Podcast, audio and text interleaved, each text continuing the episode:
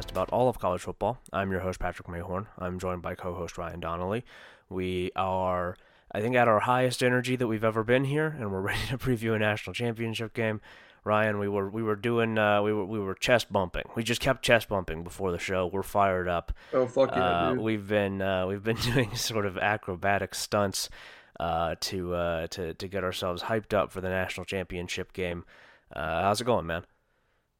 It's going great, Pat. Um, yeah, neither of us are sleepy or tired. No, Um, we're, we're they're saying we're the most fully alert man alive. those re- those um, reports are slanderous.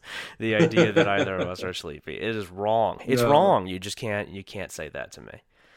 No, I'm not going honk shoe. Um, no boy Mahmoud. Uh, no, none of it. No, we're we're we're fully awake, dude, and we're we're good to go. Um, yeah, we got to talk right. about a title game. Yeah. Uh, before we do that, we're going to tell you about our website, uh, which is meetatmidfield.com. Uh, it's where Patrick and I write about college football, as well as our friends uh, Kevin Harris and Taylor Fulton.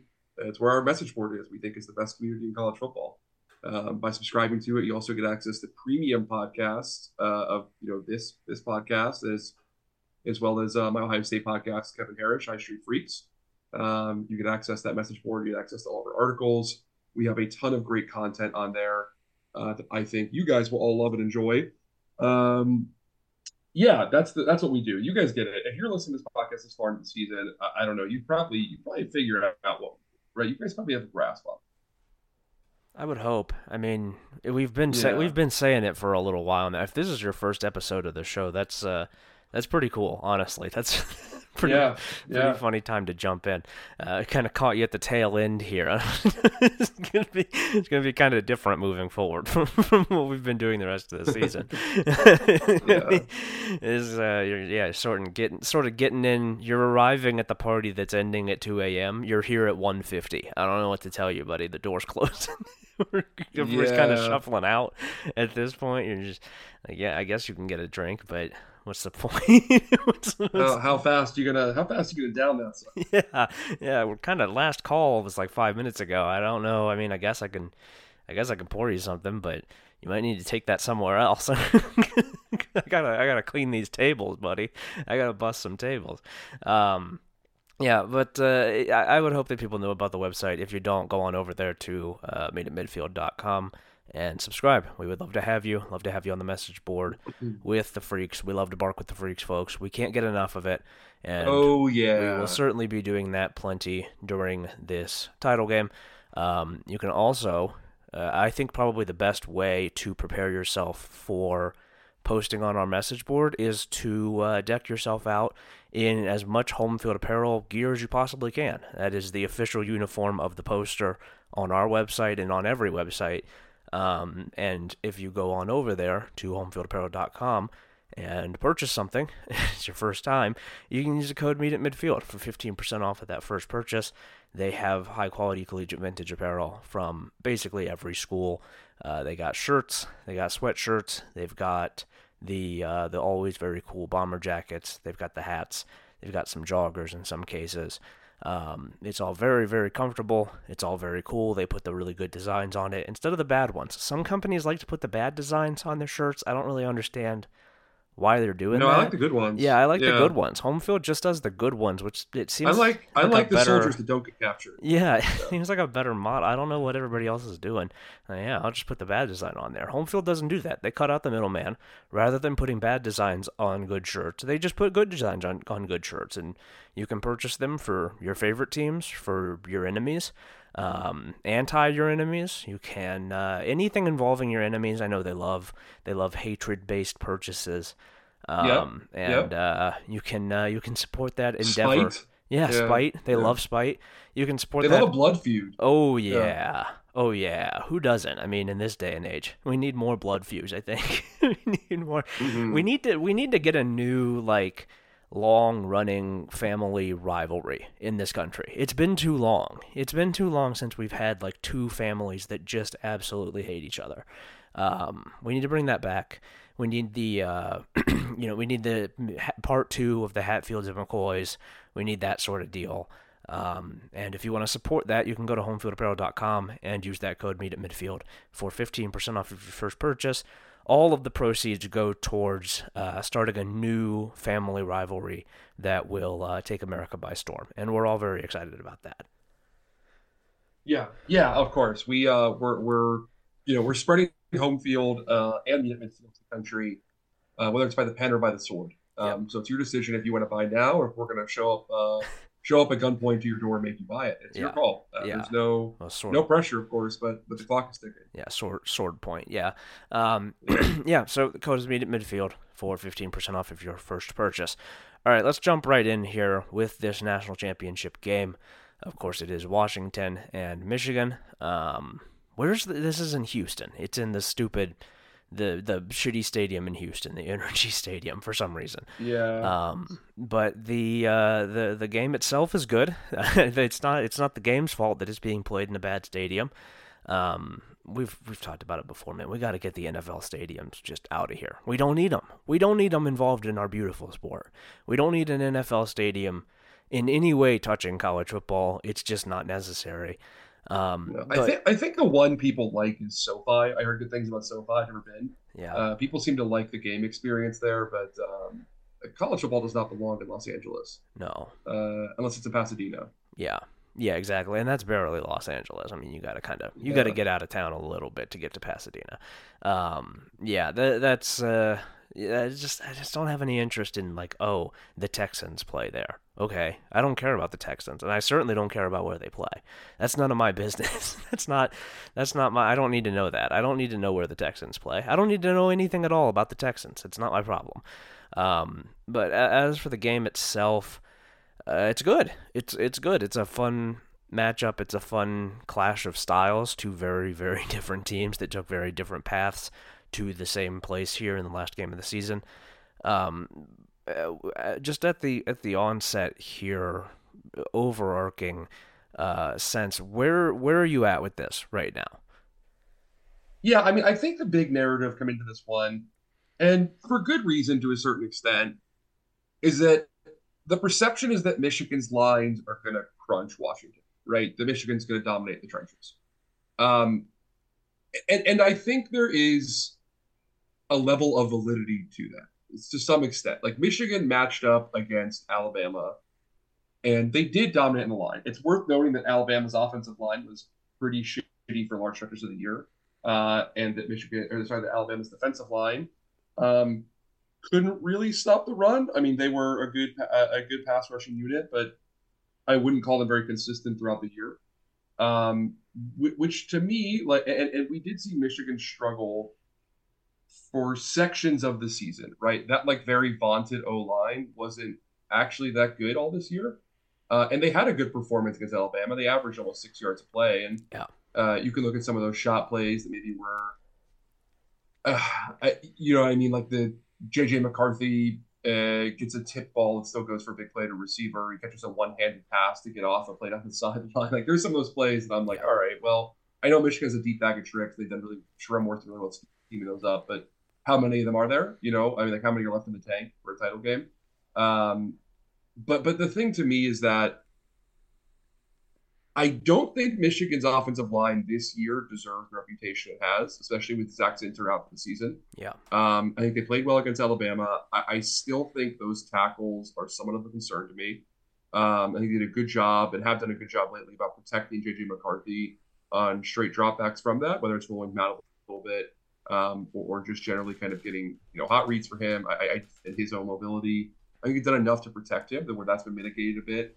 Um, but the idea of like Michigan's rushing attack as a dominant unit, we haven't really seen this year, right? Like yeah. they, they did well in that Penn State game, like controlling the football uh, when they knew that Penn State couldn't move the ball themselves. Yeah. But I really don't think this is the same Michigan offense it's been in past years, right? Yeah. They are not yeah, go ahead. Sorry. No, it, it, I was just like as you were as you're talking through it, I was having the thought, and I don't know if I'm the first one to say this. I doubt I am.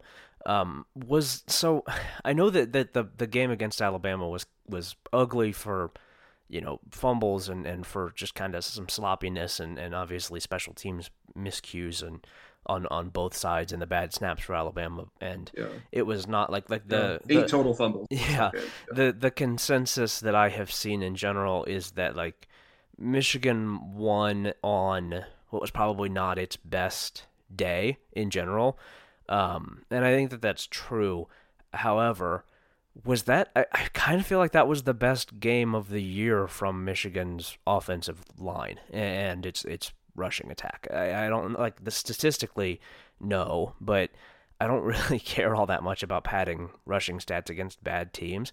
Against good teams, against legitimately good teams, against ranked opponents, I feel like that was the best I have seen Michigan look on the offensive line in in both protecting for JJ and for you know leading the way largely for Blake Corum. Um, is that fair? Yeah. Is that a is that a reasonable thing? Because like they couldn't really pass the ball against Penn State. They didn't need to, but it was it was kind of a struggle there. It was kind of a struggle to keep JJ upright. I think the Ohio State game is somewhere between the two, but I, I feel like the Alabama game was for all of the the stuff that did go wrong for Michigan, for the mistakes that they did make in special teams, uh, for some of the turnovers, for stuff like that. Yeah, the Um, O line showed up. I, yeah, yeah, I thought the offensive line played really well, um, which is which makes for an interesting dynamic where you're talking about like, yeah, I don't think they played their best game, but their offensive line maybe did. Um, and like you said, Alabama's lines had some strength and some, some strengths and some weaknesses. I think that their offensive line was kind of coasting on reputation a little bit this year. I was never really all that impressed with Alabama's Absolutely. offensive line No. um, and that was sort of backed up. But I, I do think that if you're talking about like things that are trending in the right direction for Michigan heading into this game after the Rose Bowl, I feel better about the line now than I did last week. I that doesn't it doesn't erase a full Yeah. season of like kind of underwhelming play, but I do think they played really well in the, in that game, and that you can you can take some encouragement from that. I I would caution against the the idea that like oh it's fixed. It's it's it's good. It's completely good again. It's right back to where it was. Like i don't it was one game and it was a really impressive game from the line and the rushing attack did what it needed to do to win the game and, and probably had its best performance of the year. But it's still one game in a sample size of 14 and the other 13 games were not quite that Im- impressive from michigan's rushing game No, agreed. Like this is not the Joe Moore award unit that it was the previous two years. yeah Um, certainly not. And, and it's like, and and that's, I think okay because I don't know what you want to call it. You want to call it great coaching or the fucking clutch gene or whatever. Like even when games and when Michigan's line has not played very well, they've done enough late in games to close it out. Like they had that long fourth quarter drive against Ohio State. Um, they had that you know final touchdown drive against Penn State. In this game, they marched on the field to tie it up, uh, and then got their their you know easy touchdown in overtime. Like they have done enough late in games to do it, and I think that is where, um, I, I not even want to fault the O line success, but more of like Michigan's S and C success shines through, right? Like this is a well conditioned, strong football team that is comfortable playing in a, a slobber knocker all day Yeah. and still being standing in the game, right? And they're like they're able to take some punches and keep going. Yeah. Uh, and I think that's a credit to Ben Herbert, their strength and conditioning coach, um, because they do seem to you know be strong when other teams are wearing down, and that is and that is important, obviously. yeah Um, but yeah, I mean, like I thought they protected JJ well. I don't think the rushing attack was like super successful against uh, Alabama or against Ohio State. Like when they played those teams, I mean, they didn't really do a ton in either of those games in terms of like you know road grading. Uh, I I would say the narrative coming in as well about Washington is that they can't stop the run, and Yeah. which is Here's what I'll most which is mostly true. I think it's mostly it, has true been that they it's can't. It's been true in a lot of games. Yeah. but like Washington's also played the second, fifth, and eighth team in rushing success rate so far this season. They played four games against those three teams: two Yeah. against Oregon, which is second, one against Oregon State, and one against Arizona.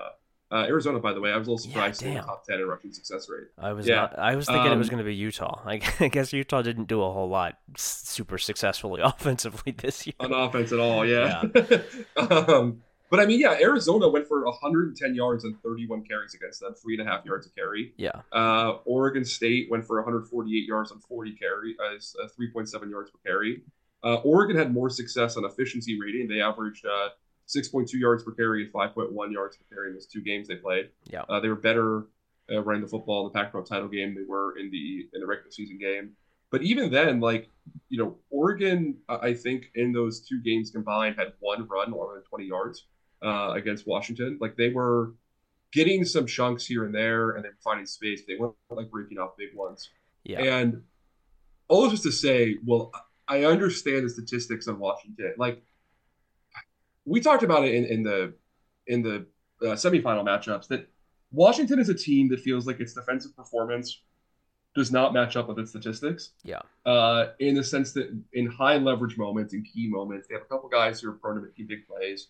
We've talked about Bralen Trice and, and Jabbar Muhammad a million times, and I think Trice will be a factor in getting after McCarthy. Mm. Uh, he's a different kind of defensive end they saw, or different kind of pass rusher they saw against Alabama uh, with Dallas Turner. I, I, don't know if he's better, but he's different.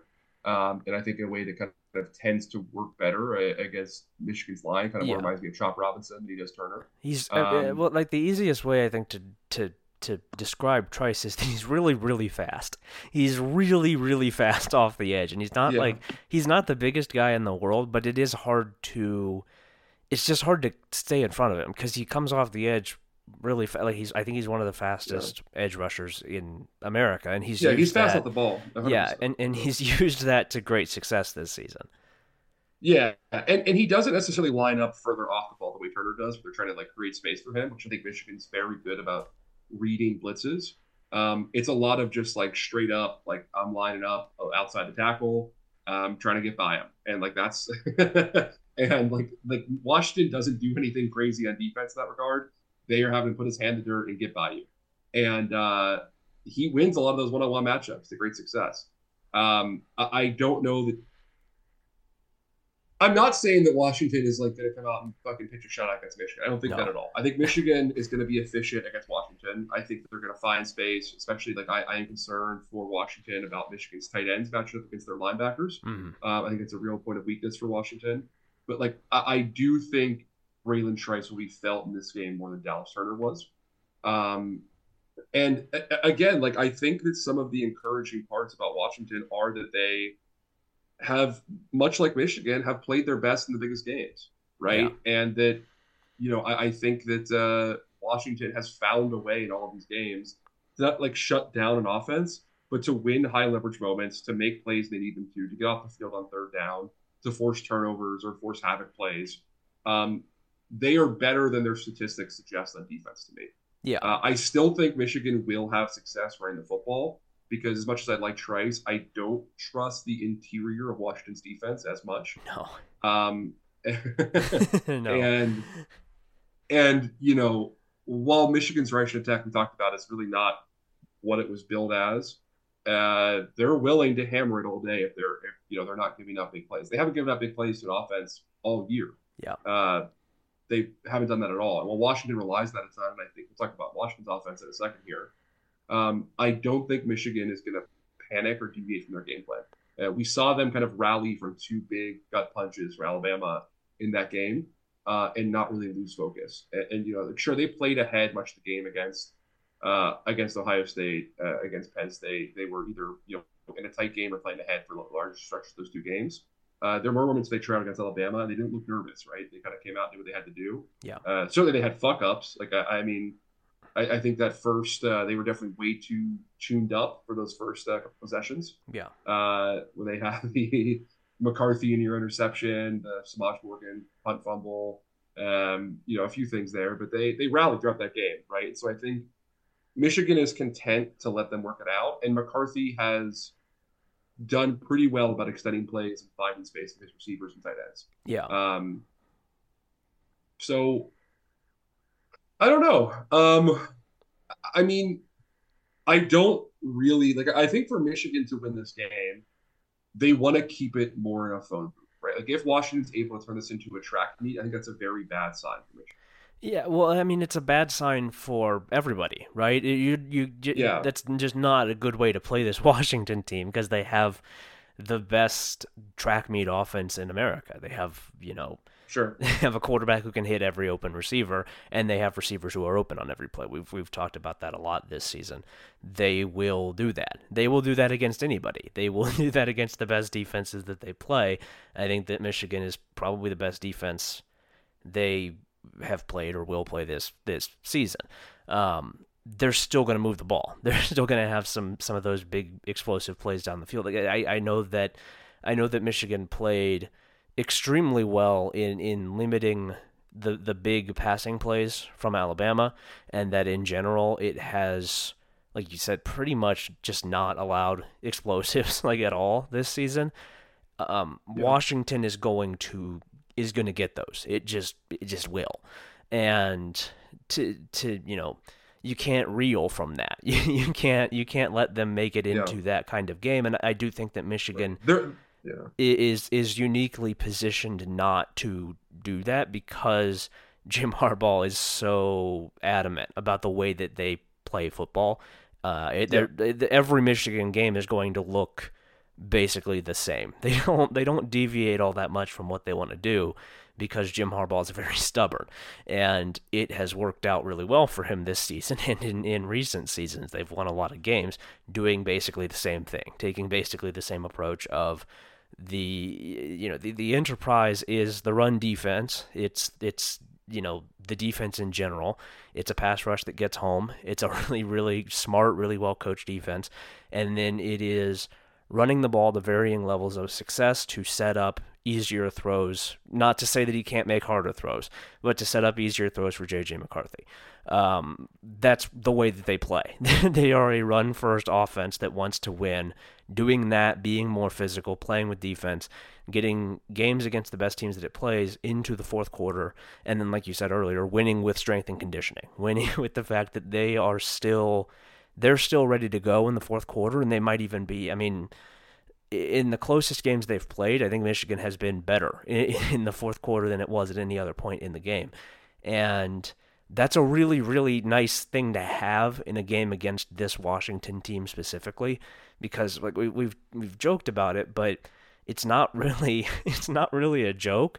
Washington has played and won the same game this year like seven times. It's just like yeah. the the Texas game that we just saw, both Oregon games, um, the Utah game. Just yeah. off the top of my head, I think USC game, yeah, the, the Arizona U- game, USC, Arizona, Oregon yeah. State was a little bit different, but like they the have, game, yeah, they, they have played the the the game of they take a lead, they look like they're going to kind of pull away in the in the third quarter. They don't do it. It tightens up in the fourth quarter and then they do enough. They get a stop. They you know they get a big timely stop, or they score, uh, and, and they put the game away down the stretch.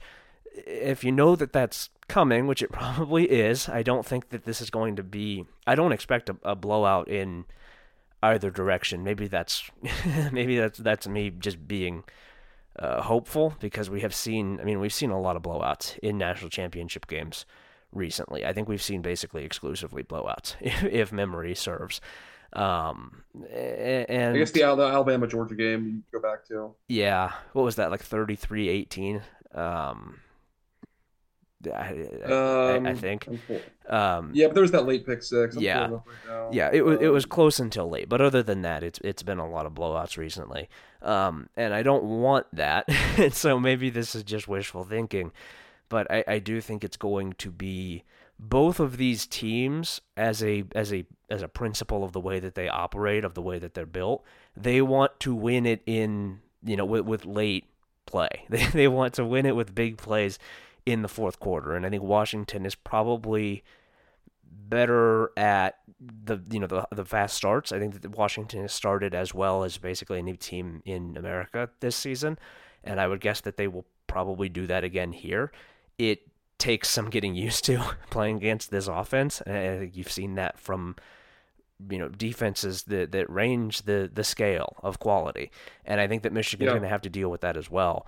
But it's probably going to be close in the fourth quarter and it feels like that's I mean that's a really good matchup. That's a really fun really yeah. tough matchup because Michigan does get stronger and does seem to have that that extra that that next level that it can go to in the last quarter when the game is close.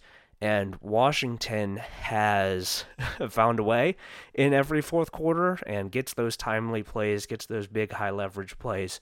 A lot on defense. They've had some of those moments on offense. They've not needed to do it a ton on offense. They've won a lot of games yeah. closing it out with their defense. Um, but, but I mean, I think the thing you can say about the fourth quarter as well is that like Michigan is very capable of taking the air out of the football Yeah. and just like playing keep away from you, not letting you get into a rhythm, not letting you run your offense. Whereas I, I think the advantage for which is obviously a huge advantage, right? If you can have a you know 15 play, six and a half minute possession, uh, you know that's huge. Whereas Washington, I think, can strike very quickly, uh, almost always. Um, and, and that's a little obvious to say when you have the receivers and passing quality and you know Michael Penix that Washington has, but it, I think I agree with your assessment that it's going to be a tight game in the fourth quarter, right? I think that seems pretty obvious to me. Yeah. I do not think, and I'm, I'm copying what I'm going to say next. I do not think in any way that either team's going to get blown out here. I agree with that. Yeah. If it were to start out with a big Michigan lead, I think Michigan is built very well to defend that Yeah. by just grinding clock. If it were to start out with a big Washington lead, I don't think Michigan and Michigan has not had to play that game all season. No. And I don't know how well they're built to do. Um, McCarthy has definitely found some ways to hit bigger passes as the season's gone on, but I don't really know that you can trust your tackles to hold up against pass rushes, that you can trust some of those receivers to make plays consistently. Like there are things that work for them in big moments, especially against Alabama. But if I had to bet on that for, you know, uh, two or three quarters of a game, trying to do that consistently for Michigan, I don't think it's going to work out very well. Yeah. Whereas I think Washington can, they're going to be hard pressed, and Michigan starts taking air out of the football, uh, but they can still score quick at any strike in the game. Like if Washington's down two scores with seven and a half minutes left, they're not out of it. You know what I mean? Yeah. Uh, I would we'll see. I, I'm- yeah. on on that I I would be I would be worried certainly about JJ for you know having to kind of lead Michigan back if they're down by a couple scores early on, having to rely on him more as a passer against a, a defense that is entirely opportunistic, right? That's the only that's that's their whole thing is Yeah. that they they they will force they will force a crippling turnover or two. They will get Trice around the edge. They'll send the, the you know they'll, they'll send pressure on third down. They'll send pressure on any down, um, and they will try to force you into a bad throw. And Yeah. JJ has gotten away with it a lot this season. He's gotten away with it almost entirely, but he does make some throws that would get him into trouble, I think. And it's not to say that Washington would take advantage, but I think that Washington is pretty well equipped to take advantage if that if that happens. Yeah. Um, I for, think I think the McCarthy like the McCarthy experience is every game has like two or three NFL throws. Yeah. And like four or five complete bozo throws, which have not really been taken advantage of too much. And Yeah. then like another twelve to twenty like just above average college football quarterback. Yeah.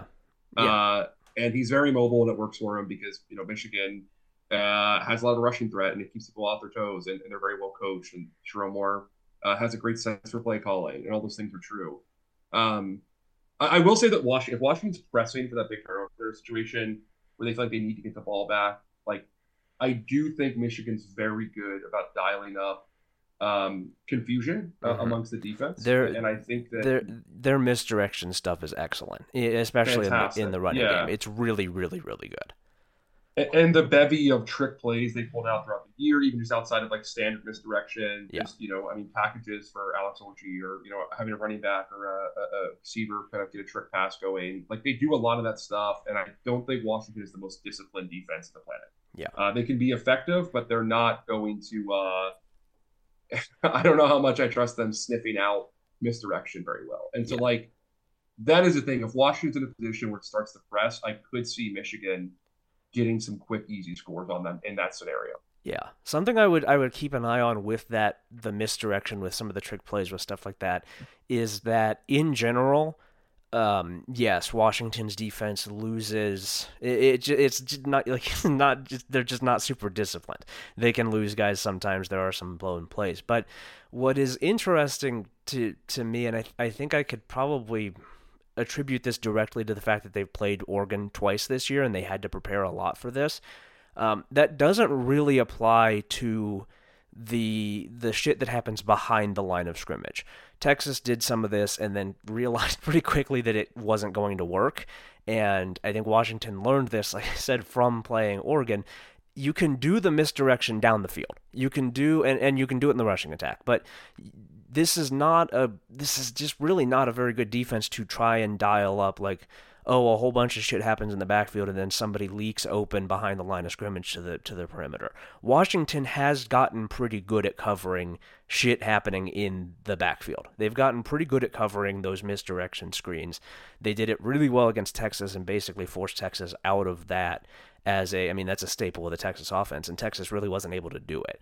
Um, you can do it down the field. If you're going to do that stuff, you can do it down the field. But I do think that these linebackers and this this defensive line, for their limitations for Washington, they have gotten by necessity pretty good at sniffing out stuff behind the line of scrimmage, and that's not the worst news in the world for Michigan because Michigan doesn't do a ton of that. This is not like this is not the Steve Sarkisian offense. This is not an offense that will just live and die on that all day. If they do screens, it's usually pretty standard stuff. It's usually a pretty quick screen.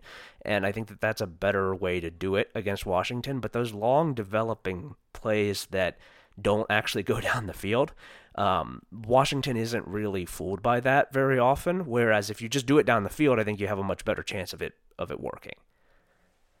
Yeah, yeah, I think that's totally fair. Um, you want to talk more about Washington's offense here too? Yeah, my my I think my I do have one last kind yeah. of just thing that that bounces around in my head when I think about Washington's defense, and that I, I think I would just just when you when you look at these guys and we've said this you know we've said this on the podcast already but like i know i know what the stats say. I know what the counting stats i know what the advanced stats i know what they all say about washington's defense. I would just i would caution against buying into it entirely. One because i think if you watch them play you see a different result um, than what the numbers just the pure numbers say. And two Uh, Washington is in the championship game for a reason, and Washington's coaching staff is not stupid. And the amount of the, the number of times this season in big games that Washington has relied on its defense to just make a big play down the stretch tells me that they're they're pretty confident in their defense's ability to make big plays, and they've they've been backed up by that.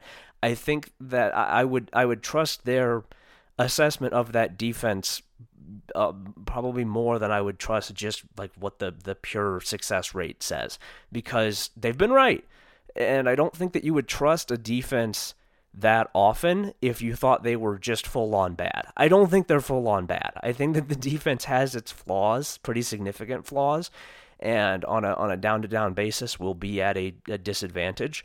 But they aren't they're not being put in those spots for no reason.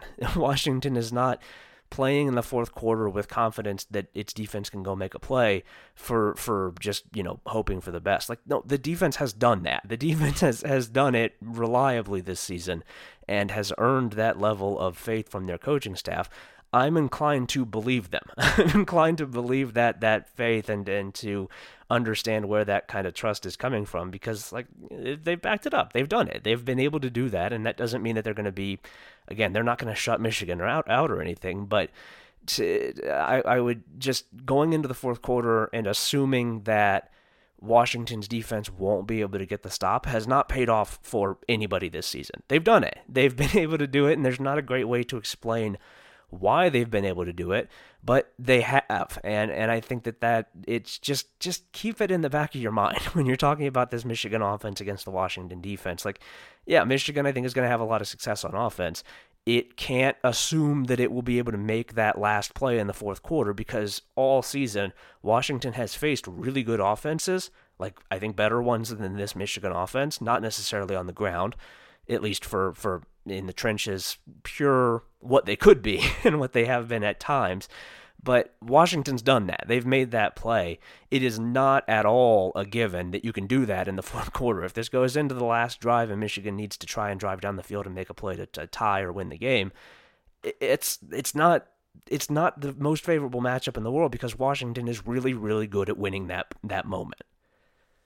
Yeah, no, 100%. And uh yeah, I don't know. I I do think that I have some faith in Washington if it gets into a tight game here. I, I guess my concern is just like, can Michigan everything you're saying, I agree with, but I just still have that lingering thought in my head of like this late game Michigan drive of like you know, like I said, 12 plays, 71 yards, like you know, and just grind down the clock. And that because they they did it well against Ohio State, they did it against Alabama. Alabama they weren't trying to grind clock; they were trying to score. But you know, you get the point. Um, that is a concern to me that yeah. like Michigan is capable of doing that. But we won't know until we know. Um, let's talk about Washington with the football here because I think that's going to be the more uh, thrilling part of the game for you and me. Yeah, um, probably for everybody. So, I, I, I, Michigan's offense is enjoyable, right? If you, you you can find you can find the enjoyment in it. There's some really cool design in it, but yeah. if you're just sitting down having a beer watching the national championship game, the the more attractive matchup is on the other side of the field here. yeah, yeah. Um, look, the reason why, above all else, Michigan won that Alabama semifinal is because they hit the shit out of Jalen Milroe. They sacked him six times. They dominated Alabama's O line. They were getting interior pressure all day from their excellent group of defensive tackles, uh, primarily led by Mason Graham and Kenneth Grant, but with other guys mixing in, including uh, you know Cam Goode was in there and a few other players. Yeah. Um, what Michigan does in the interior of their D line is very impressive. Uh, Kris Jenkins also a huge factor. I'm not taking any of that away. There has not been a single quarterback this year better at avoiding pressure than Michael Penix. Yeah. Uh, Washington's O line has kept him clean constantly. Uh, he or when they don't keep him clean, he's able to evade pressure very well. Uh, I think the left-handed nature of him throwing kind of throws some defenses off. The way he's able to evade pressure and make plays. I think even if you know it going into the game, there's a level of instinct that comes into when you're used to chasing a quarterback and how you pressure him. It still kind of throws a defender off when you're facing a lefty. Um, I think that what he does with that is incredible. The way his receivers can break off routes and, and Westover as well. Uh, Dillon Johnson, I think, is great in picking up blitzes. Uh, and he seems like he's going to play in this game. That foot injury is still bothering him, and he will play, by the way. Yeah. Um, I, I think that Michigan if they do even half as well in the pass rush they did against Alabama, they're going to win this football game. I don't think they will do that. Yeah, I, I mean, Penix is is you know, it it almost goes without saying given who Michigan has played this, this season, the quarterbacks it has played. Uh, he's a different uh, he's a different beast than the guys that they have that they have dealt with, and it doesn't mean that he's untouchable. I, I do think that Michigan is going to get you know, a lot of pressure. This is probably the best pass rush that Washington has seen off the top of my head. I don't know. I, Utah's is really good. Um, Oregon eh, had some moments, had some guys who people know about, but I, I do think that there's a you know it's going to be a very very tall task for Washington's offensive line. I think that that that Washington offensive line does not get enough credit for how good they are. They're really good. They're really really really good, especially in pass protection.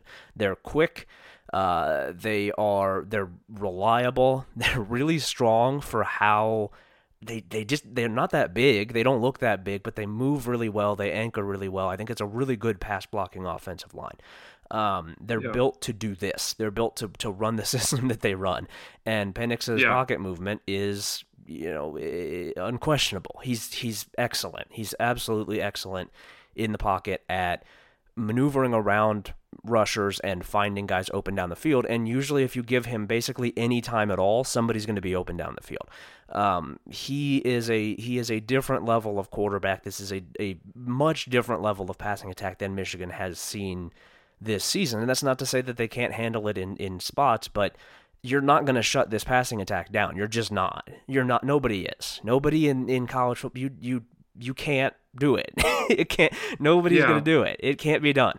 and just, really, really quick, just really quick. Sorry, jumping on the pressure front too, because I want to expand on that. Is yeah. that uh, Washington's played two teams the top 25 sack percentage, and Michigan is better at both. Uh, but those teams are Oregon State and Utah. Uh, and combined, they had one sack, which was Utah scheming up like a, a Sione Vaki as a free rusher, basically. Um. And that was it. No one, neither of those two teams got a true, uh, like beat Washington's line straight up sack, which is what, what Michigan did all day against Alabama. Yeah. And why their defense was effective is because they didn't really need to send a ton of extra rushers. Yeah. And they're good at doing that. Uh, Barrett and Colson are both effective blitzers. Barrett more so than Colson. Uh, they have Josiah Stewart and, and uh, you know some other guys in that line. You know, I think um, Jaylen Harrell's very effective off the edge. Derrick Moore has his moments. Uh, those guys are able to get pressure against the quarterback, but no one's really done it against Washington all year consistently. I just want to throw that in there. Yeah. yeah. Uh, well, and and the other thing is like, and and you know, Michigan. I think that Michigan's blitz packages are really good. I think that it's a really well designed defense, obviously, and they had some really cool stuff against Alabama. They have had cool stuff all season. I, I will say you blitz Washington at your own at your own risk. There's a reason that that Utah and Oregon State, two very good pass rushing teams, didn't do a ton of super complex blitzing. And it's not it's it's not because they didn't think that it could be effective. It's that the downside if you don't get home is that you give up a touchdown. You will give up a touchdown if you do that. Yes. If yeah. you leave four or five defensive backs in, you know, on, on, the field and then blitz everybody else, and you try to, you, you just try to win with five back there, you're going to give up a touchdown or a huge play. You just will. You can't. You cannot account for all of these receivers with four or five guys. It just doesn't work. It it it, it hasn't yeah. worked all season, and I think that Texas learned that lesson repeatedly and really kind of lost the game in the semifinal because it didn't pick that up quick enough that you just can't unless you are 100% fucking sure that you've got him dead to rights that you can get somebody home you cannot run that risk very often because he will burn you 9 times out of 10 you have to have yeah, it be, be, you have to have it down. And and when Utah got that sack they had it down. They knew exactly how they were going to attack and they knew it was going to get home. But if you're just sending pressure to send it he will kill you all game long. Yeah, and I mean they can like the benefit of the way Washington's receiver corps is built with obviously the big three of Odunze, Polk, and McMillan. Then also you know Germie Bernard's in there. You have Jack Westover, your favorite player. Um, they can play find the fish really easily. Yeah. Even under pressure, they do it all the time. Uh, they will pick on guys if they find the opening. Uh, and I think you know I will say this: we came into the season. Uh, pointing out Michigan's corner two is a concern, meaning uh, meaning Josh Wallace, and he has played better than I expected. I, I give full credit to Josh Wallace; he's done pretty well this season. Um, but it, it, there's still, uh, I, I, think, some fishes in that secondary. I think particularly like the guy I look at is Makari Paige. Um, yeah, I think Makari Makari Paige is a bit of a weak link. I think Rod Moore is like good, not great. I, I don't know. I, I, think you can. I, I think Rod, home, I think Rod Moore is probably. I don't know if this is. I don't know if this is commonly thought.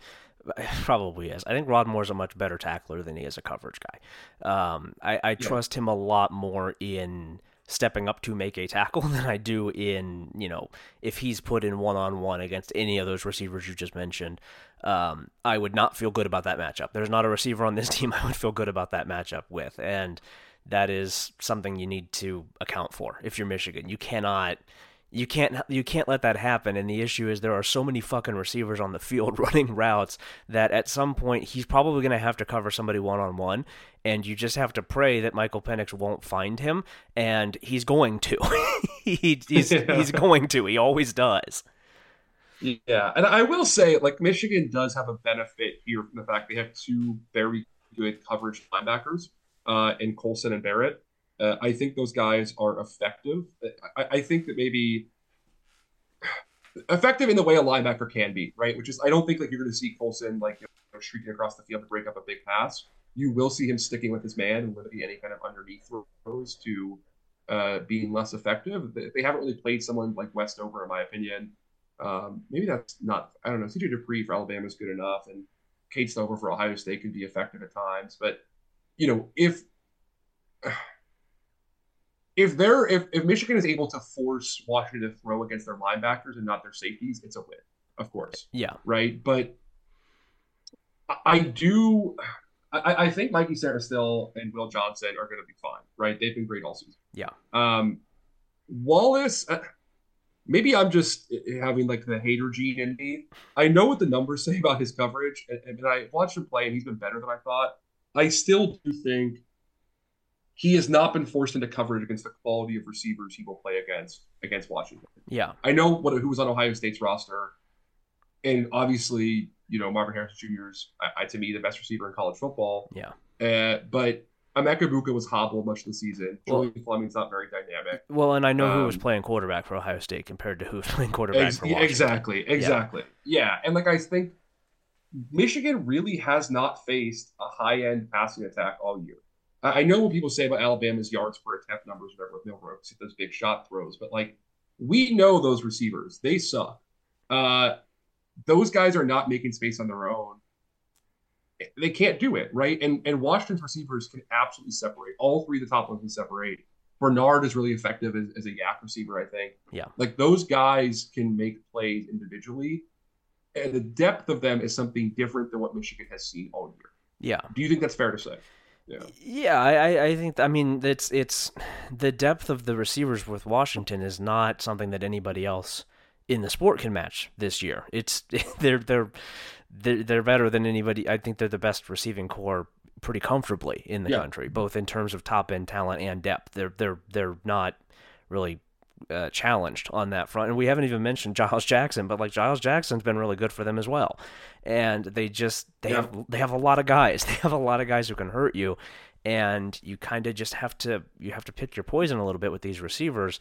And I think it's something you just need to you know make your peace with going into the game that they're going to get open, they're going to make plays because you can only you know if you if you want to you can give that extra safety over to help against you know a side of the field that has Jalen McMillan and Rome Odunze on it.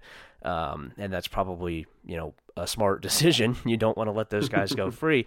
But even if you do that they might hit you with that double post and you're still screwed because you're still going to get single coverage with the safety picking one of those two double posts. And then the guy who's not getting the double coverage is going to be wide fucking open because he is it's probably Rome Odunze. And he's just he's gonna win that matchup. And Will Johnson's really good. Rome Odunze is he has the inherent advantage of he knows what the route is. And he's better at running it than Will Johnson is, no matter how good your cornerback is. And you can do that on one side, you have that safety help and, and you can still face that that problem if they dial up the right stuff, which they always do. And then on the other side, you have no safety help, and you're dealing with Ja'Lynn Polk and Bernard or Jackson or Westover, and you still have to deal with that in single coverage with probably not Will Johnson and with no safety help. It's it's not it's not ideal. it's just not ideal, and you can't. You know, I don't think Michigan wants to just roll with six defensive backs all game because it doesn't usually do that. That's not really Michigan's no. mo. Um, and if you do that, you do open yourself up to you know Dillon Johnson, you do open yourself up to even yeah. like we saw in the semifinal game. Mike Penix can hurt you. He can gash you up the middle if he wants to. He can run. He's capable of running. He's willing to do it. They can use that, and and I think they will. If they could get some of those big explosive rushing plays, and they didn't have a ton, they didn't run the ball especially well or especially often against Texas. But if they could do that against Texas and Texas's defensive tackles, when Texas wasn't selling out to just defend the pass, they usually had six in the box they can do that against Michigan, especially if Michigan is selling out to stop the downfield passing attack. They will get yards on the ground. The offense is, is it's not, you know, the rushing attack here is not perfect, but it is totally capable, even against the best defensive lines, I think, in the country. They just played one and they still had some of those big plays. They still had some of those moments where they, they got through and they had those big runs. And they didn't have a ton, but three or four is enough to keep them on keep them on track and to force you to bring more guys into the box, which then means you're going to get gashed down the field.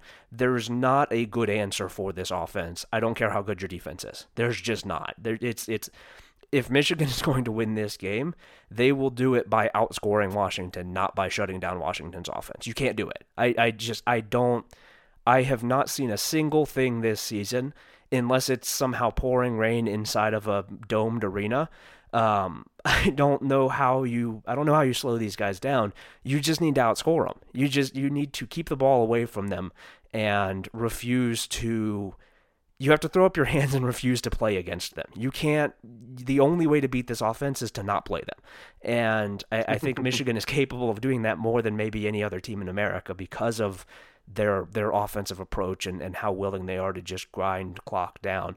But that's that's the only option. If you're letting Mike Penix throw the ball 45 times, he's going to kill you. And I don't know that you can. I don't know if you can win a shootout with Washington. I don't know that anybody can. I certainly don't think that Michigan is built to do that. Um, it needs to stay away from that for Michigan, which I, I was kind of thinking about this earlier and, and turning it around in my brain, and I'm going to put it to you. I think so. The way I'm I'm viewing this one from a like a game state perspective is that I think Washington can win this matchup in more ways than Michigan can, but I think the most likely game state is the one where Michigan wins, if that makes sense. I think that there are more paths for Washington to win. I think that the most likely path is that Michigan's lines are are dominant and make enough plays that they can slow the game down, keep the ball away from Washington's offense, and win not really a uh, like a, a full just grinded out game, but that they can keep it low scoring enough that they can keep just you know as few plays as possible and they can win it that way. I think that's the likeliest outcome, but I think that basically yeah. any path that isn't that is a Washington win. Like, yeah, I, I mean, I think that the benefit for Michigan is that, again, well, I don't expect them to get to like hit Penix and, and sack him three times. I don't really expect that. I do think that the way their defense is built, the number of answers that Jesse Minter built into this defense, I think means that they're not going to be the victim of one of those like Washington scoring flurries where they hit you on three consecutive drives for 21 points and it involves like four plays of 40 plus yards to pass. Like, I don't think that Michigan's going to fall victim to that because of the number of answers they have uh, and the ways they can create pressure and the guys they have who can cover. I don't think that's going to happen. And that's like, those are the games when Washington gets into its game state. And then it's making you play from behind. It allows its, you know, its strong points of its defense or its pass rush and a couple of its guys in coverage. That is where they kind of pull ahead and get their favorite game, right? And I don't think that Michigan will let them do that. I, I agree that Michigan will control more of the game state. You know, I, I mean, look, we I think we all know the path for Washington too, right? That Michael Penix goes God. Yeah. Like Penix evades every sack. He's whenever, you know, he's not getting open receiver, he's taking off for extra yardage, that he's hitting guys downfield um, consistently and finding the fish we talked about. You know, I think that is pretty clearly Washington's path to victory. Um, Michigan has, I, I, I think Michigan's ability to control the football, the great answers on defense, um, to be willing to stick to its run game and keep the games close, even if the run game is not ultimately efficient, but wear teams down over the course of the game. Uh, and for JJ McCarthy to extend plays in his own right and to, and to find guys, particularly Colston Loveland or AJ Barner, uh, Roman Wilson as well, like I think that Michigan's going to be able to play in the space it wants to play in more frequently than Washington does. If Michigan ends up playing Washington's game, they're going to lose. Yeah. Yeah, I, I, yeah, nobody is better at Washington's game than Washington is. that's they're, yeah. they are the best at that this season, and that's why they're here. Um, if it's Michigan's game, then I have, yeah, I have a hard time seeing Washington win that. I have a hard time seeing Washington just just as a volume play getting enough snaps offensively to win that kind of game. Um, yeah. I, I think that the, the risk yeah. about sorry to cut you off. The no, risk about Michigan's game though is that like even though it is fewer snaps, generally their defense like they played Alabama, who I, I, we talked about them all season, but I think their offense sucked for most of this season. Um, they had Tommy Rees going plays an idiot. They played against Ryan Day, who pissed on his own leg and was terrified to take chances to beat them. Um, but you know they played Penn State, which again has a, has a horrific offense, and they made those offenses look worse than they usually are. But of course, we know that Michigan has an excellent defense. I'll take that away from them. But we haven't really ever seen Washington flinch the way those teams did, right? Penn no. State flinched. Penn State acknowledged it couldn't move the ball and just kind of turtled. Uh, Ohio State was moving the ball in stretches, but still throw anyway because Ryan Day is a coward, right? Alabama couldn't protect Milroe, couldn't snap the football. Uh, I don't think it got scared; it just couldn't play. Um, and a lot of that's because of Michigan's interior pressure. Of course, it's a huge factor. But we have never seen Washington flinch. We've seen them play some good defenses, some great defenses. We've seen them play in tight games against high, you know, high caliber opponents, Oregon particularly, other games as well. They don't really ever get scared or shy away from it. And I think even in more limited possessions, more limited snaps, is Washington just going to be comfortable playing its game no matter what, and betting that its offense is more efficient than yours and, and you know comparable stat counts. And I don't know, like like like you were saying earlier, right? Washington probably has more paths to victory. Like Washington can win a game playing Michigan's football because they might just score more. They might just get more points out of their drives. Yeah. Right. Yeah. If, if it's if it's tied or close to tied in the fourth quarter and it's coming down and Washington has one more drive to go and score, I have a decent amount of faith that they can go and do that. I I you yeah. know when you have the best quarterback in in the game and one of the best quarterbacks in America, probably the the I mean Jayden, we don't like like you said on the on the recap. We don't need to relitigate or pretend that Jayden Daniels didn't deserve to win the Heisman. He had one hell of a year, but like Michael Penix as a yeah, as a as a pure just guy who makes plays down the field, guy who can pass and, and hit hit any throw that he that he tries down the field in that big moment. I, I think he's probably the best pure passer in yeah. the and, country. In this and, game, yeah, and, and one of the best. Rather that have him than Daniels. Yeah, and one of the best that I've ever seen at this level. And when you have the better quarterback in in a game, you have more chances. You're gonna have a, you're gonna have more ways to win because there is no matter what the other team does, you do still have that that option of well, what if Michael Penix just goes crazy? And he has done that a lot. He's done that a lot this season, and that does give you an advantage. It, it's not the end all yeah. be all. Michigan has a lot. I, I, I, think has a higher volume of advantages in, in position matchups. Um, certainly has the advantage in the trenches. I, I think it has obviously the much better defense, better rushing attack, but Washington's passing attack is further than any is is is further along and better by a wider margin than Michigan's or than anybody else's in America, then I think any of Michigan's advantages are over Washington, save for the run defense, basically. And that is, yeah. if you're playing Washington, the least important matchup advantage to have. It's eh, okay, cool. You got a good, good, good for you. I'm I'm happy for you that you have the run that you right. have the run defense to stop. it's not like they're going to try to run at you straight up. Yeah, right. They're, they're trying to wait till you're back on your heels, dropping six or seven guys in coverage. Yeah, yeah, yeah, They're they're gonna they're gonna look at your stout run defense and say, all right, we'll just avoid that. we just won't. Okay, that's yeah. that's that's nice. I'm gonna just not hand it off then. Um, and you can you can go on feeling pretty good about your run defense to throw the ball. Yeah. Um, yeah, our so, running game is you know five yard crossers to Jack Westover. Yeah, and so you you can like there are more paths because of Michael Penix and because of this passing attack. It is the most transcendent thing in the game. It is the it is the the unit in this in this matchup that can most take over and and completely change a game. And so that that does give you more paths, but on on the, you know, that's not the only part of the football game, and the rest of the football game, I do, I do think works pretty significantly in Michigan's favor. But that's where you get that like Washington can win a low scoring, low snap game because at some point they're going to get the ball back in the fourth quarter, and if they're within striking distance, they'll probably strike.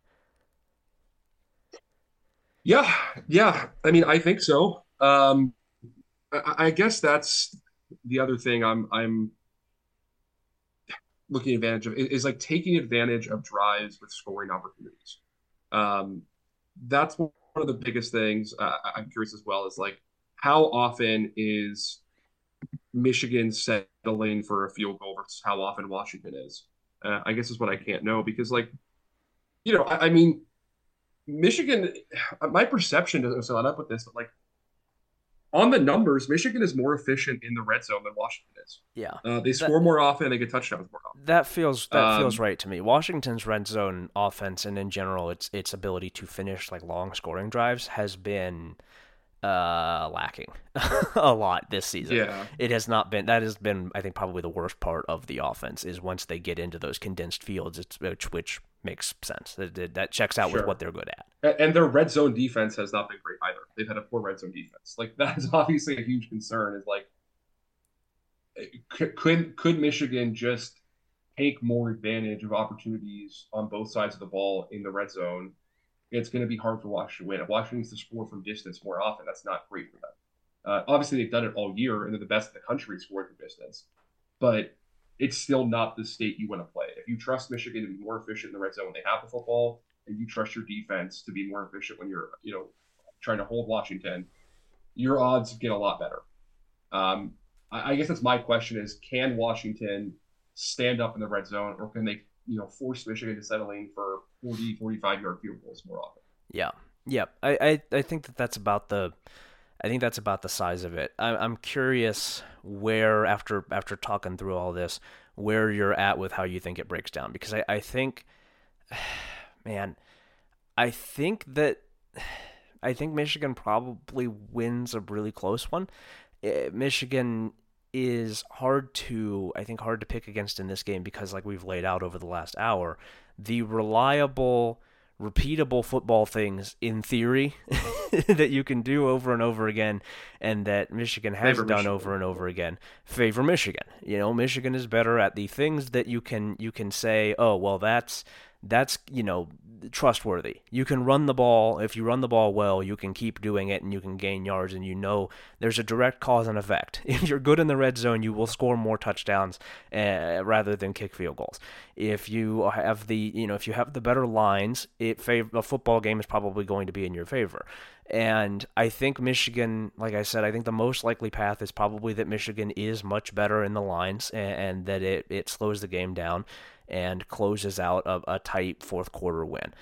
But all of those things, all of those reliable football things that you can that you can bank on, Washington has I mean, it, it has so like at this point it would be I think irresponsible. It, we would be we would be abdicating our responsibilities as people who talk about football to uh, deny the fact that like Washington's you know offense and Washington's season has been built on things that are not traditionally reliable being reliable. They've done it. They've not it's not a fluke at this point that they are able to just find ways that they are able to create those big plays yeah. when they need them. They've they, done They that. have the Justin Bieber clutch gene. Yeah, yeah, they've just they just have. And at that point at this point 14 fucking games in, they still haven't lost.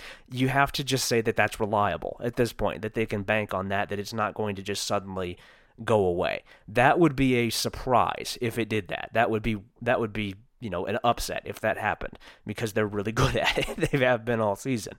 Um, I I trust Michigan a little bit more on the whole just to and, and I think that they're going to win the game because of that. I think they're going to win a tight one. But Washington's ability to do all of those things, to create those big passing plays, to deliver in those big moments does make it it's a low confidence pick, right? I don't feel I don't feel great about it just because picking against Washington at this point is I, I it just doesn't feel all that good. It doesn't feel good to do because they have done this so many fucking times this season where they have come into a game not having a, a clear advantage in anything other than their passing attack and they've found ways to win the game. And I, I think that there is a distinct yeah. obviously there's a distinct possibility that that happens. I won't pick it because I think that it is the less uh, you know, football, just just pure football strength thing to, to, to pick. I think Michigan is better at football things in general than Washington is, but I really, I really honestly could see it going either way. Everything you said summarizes the game on the field perfectly. I, I, I think everything we talked about except for the last hour. I don't know that I have more football thoughts to add. I just have to hope. I have to hope in my heart there is some level of karmic justice in the universe, and, and that this Michigan team that have just been like not only I mean look the cheating thing of course like we know what's going to happen with that at some level down the road. We know about Jim Harbaugh being suspended for half the season. Uh, we know about the way Michigan has handled it just like the fucking arrogance of everyone involved in their team their program their fan base of like trotting along Connor Stalions like a mascot after they got caught of you know Chase Winovich having him take sideline pictures with him, and uh, of the ridiculousness of the scandal, you know, of just Jim Harbaugh to me being the most annoying man on earth. I, I have to hope there is some level of karmic justice in the universe. And Michael Penix, who is one of the best stories in college football, who fought through a million fucking injuries to get to this point, who changed schools, developed under Kalen DeBoer, who has this like incredible season. They've won so many tight games and keep finding ways to win and upsetting teams that everyone says better than them. Of you know finding their way to playoffs like the committee, treating them like a joke at times throughout the year. I think I I just have to pray that at the goal line, at the very last second, after Michigan talking all this shit gleefully and pretending like you know they're they have this persecution complex. I just have to hope and believe that Washington denies them at the final second. And I get to taste some of the agony and misery of Michigan fans because that is as much as I hate my own football coach, you know, Ryan Day, how much I, I despise him as a person and how much joy he's denied me for the last several years, I just have to hope get to see them, you know, feel it too. That's that's all I can hope for at this point. So, really, and not for my football analysis that we just did the last you know hour plus. Yeah. I have to pick Washington because I, I think I need it in my life.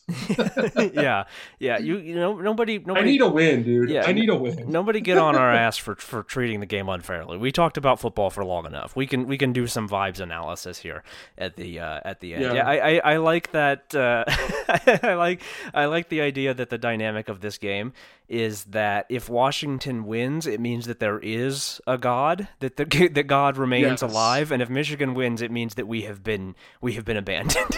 we, we have, there is nothing there is nothing outside of this world for us. It is, it is if uh, if if the the angel of vengeance, Michael Penix, can deliver us to a to a national championship, it is a reflection of a higher power, and if he can't, it is a it's a grim day for for humanity. Yeah, yeah. I mean, I think it means we're all going to be reincarnated as fucking cockroaches in the dirt. Yeah. Uh, if he does it, I mean, that's uh. Ugh. I just gotta pray, man. I just gotta pray he'll deliver us. I um. Oh, I love I love the idea of this becoming. We've we've this is a rich vein for it's us. It's good we, versus evil. Well, we love we love the idea of becoming a, a Tradcath podcast, just a Tradcath college football podcast. I do. I I really like the concept of Washington winning a championship and you and I becoming like extremely religious because of it. I will. Here's what I'll say. I, if Washington wins, I'll go to church. Yeah, whatever. You'll repent. It's time to repent. yeah, yeah. Uh, so... I'll. Uh, well, you and I will get baptized, baptized somewhere. We'll go up to Seattle and get baptized in Puget Sound. Yeah, sure. Uh, Washington yeah, Whatever why, it takes. Why man. not? Yeah. Whatever it takes. Yeah. yeah. If if nothing else, it would at least be it would be a, a an immense victory over the you know the the the proliferation of nerds in our sport.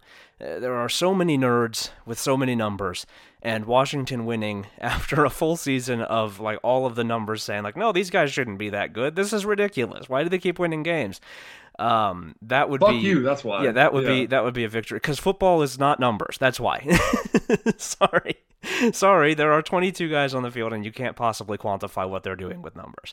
Um, so that would be another. That's another uh, morality victory for, real. for real yeah. football. Uh, for, for, for real football, which is funny to say about an offense that throws the shit out of the ball and puts it all over the place against an offense that that runs and plays gap sta- gap sound and has good you know good strength and conditioning and all of that. Like, uh, but but the victory for real football is Washington winning because it would be a complete rebuttal of, of stats that all year have said, no, these guys shouldn't be anywhere near as good as they are. Well, they are. Sorry.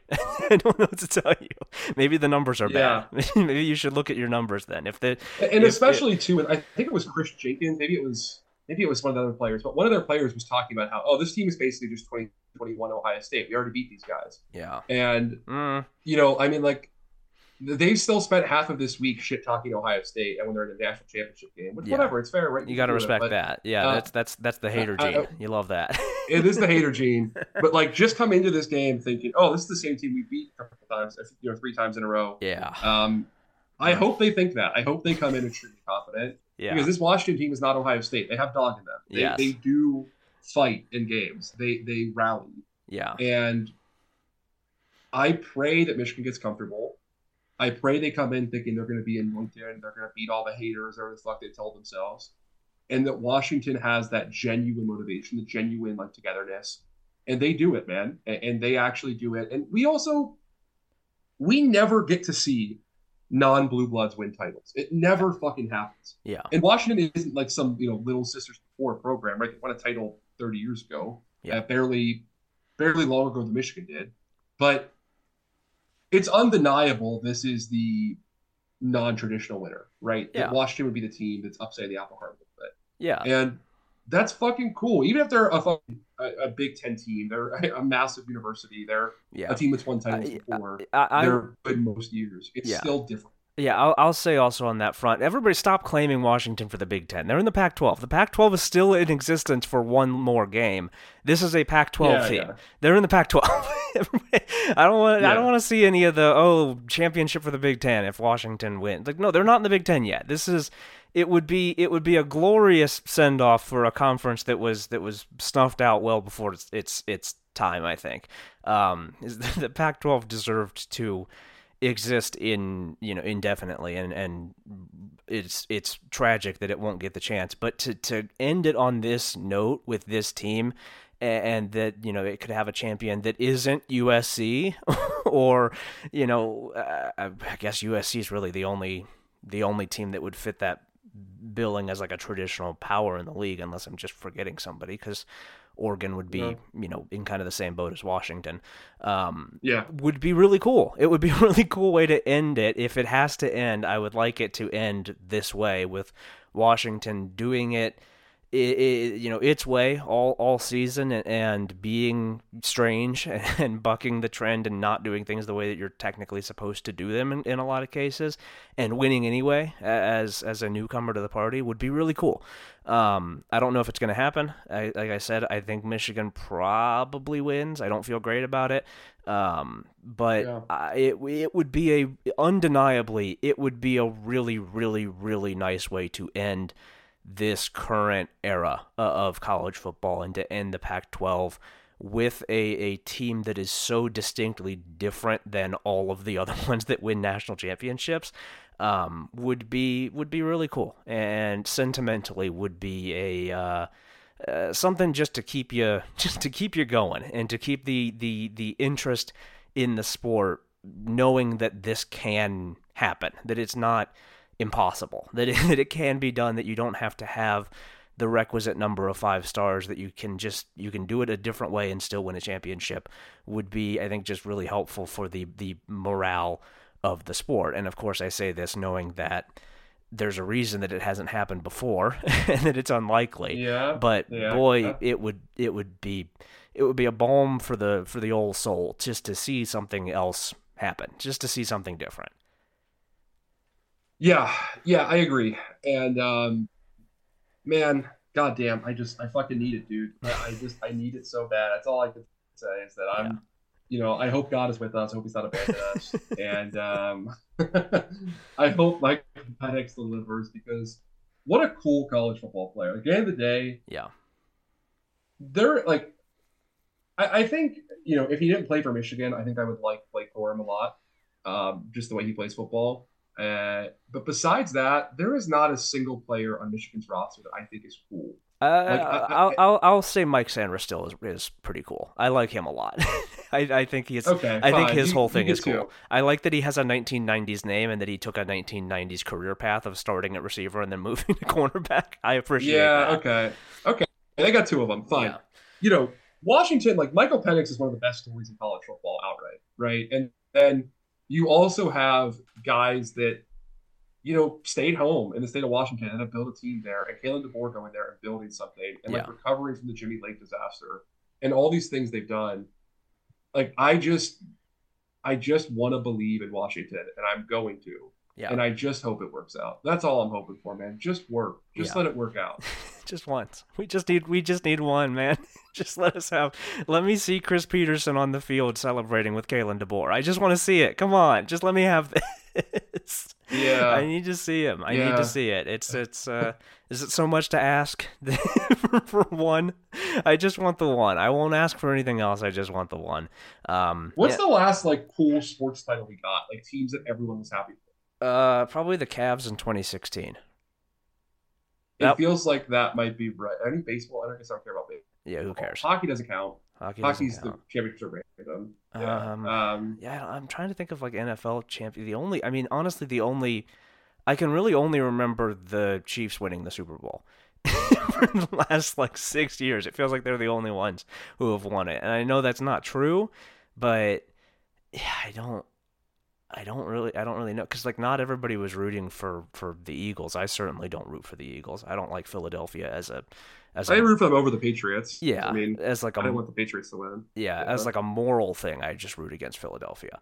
Um, yeah, Hmm. I, probably, Yeah. it was probably the Cavs. It was probably the Cavs in 2016, which I take quite a bit of a joy in uh, in knowing that that's the case. that's I like yeah, that. Um, yeah, that's uh, yeah, it's it's it's been a minute. Um, we could use it. I think we could certainly use it. Um, we could use it. I think yeah. that's all. I think that's all we got for this one. Uh, it has been it has been a long season. It has been an up and down season, and there will be one more game, and we will see where the chips fall. Uh, and we will, of course, be back on this show to talk about the results and then to uh, to get into the off season. Uh, we're almost there, Ryan. We've almost made it. Inshallah.